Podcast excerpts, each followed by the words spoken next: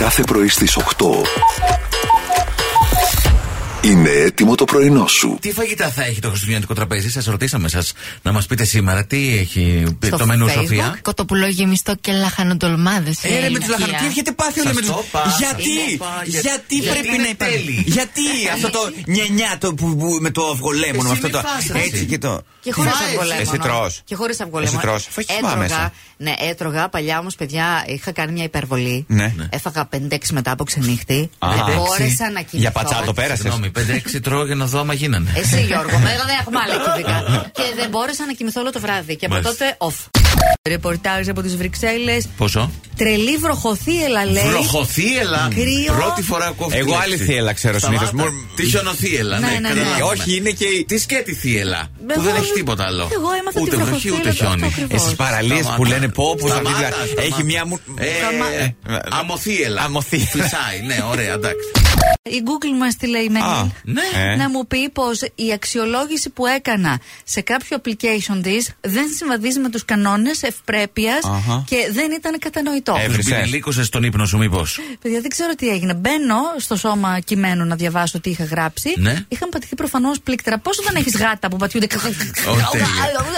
Αυτό. Απλά ξαφνιάστηκε με το email, έκανα εγώ τέτοιο πράγμα, λέω προσέβαλα κανένα. Όχι καλέ, με το σεις και με το σα πάντα μας μιλάει η Μιράντα. Όχι, δεν είναι αλήθεια αυτό. Δεν θέλω να λες ψέματα. Papa. Έρχεται, παιδιά, το Survivor 7 του Γενάρη. Βγαίνεις και τηλεοπτικούς δέκτε. Να ραφτώ, τι να βάλω, παγέτα θα βάλω για την ε, πρεμιέρα. Και έχουμε λέει και μια βόμβα της τελευταίας στιγμής. Θα μπεις εσύ. Μπαίνει ο Τάιλερ. Ποιος Τάιλερ. Α, καλά, ναι, σίγουρα. Ναι. Αχ, αλλά αυτά μην τα πιστεύετε. Έτσι λένε οι φήμες. Ότι έκανε. Οπωσδήποτε, οπωσδήποτε. Για να δούμε ποιοι θα ταξιδέψουν. Θα δεις τον Τάιλερ τώρα. Δεν ξέρω, παιδιά. Το Λιανό να δούμε, γιατί ο Λιανό, παιδιά, έχει σώσει τις καταστάσεις πάρα πολλές φορές εδώ που τα λέμε με τα ωραία του. Ισχύει, ισχύει αυτό. Και τώρα Τάιλερ Μάιλερ δεν ξέρω. Μήπως είναι η Τάιλερ. Η Μπόνι Τάιλερ. Να πάρει μέρος στο Survivor. Σίγουρα.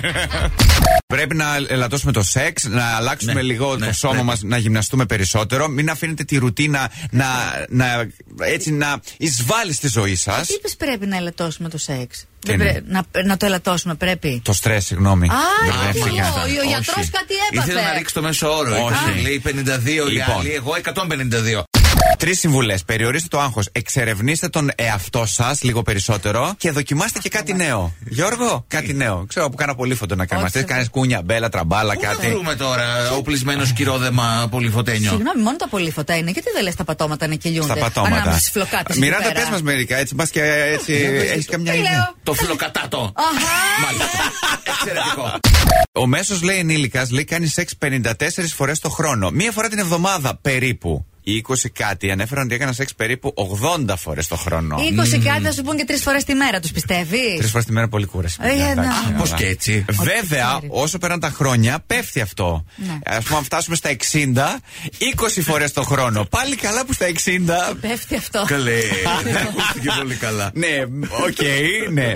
Τι μυαλό έχετε, ρε παιδιά. Ο αριθμός δηλαδή; αυτό στατιστικά πέφτει. Ναι. Κάθε πρωί στις 8 ξεκίνα την ημέρα σου με πρωινό στο Κοσμοράδιο. Παρέα με τον Μάνο, τη Μιράντα και τον Γιώργο.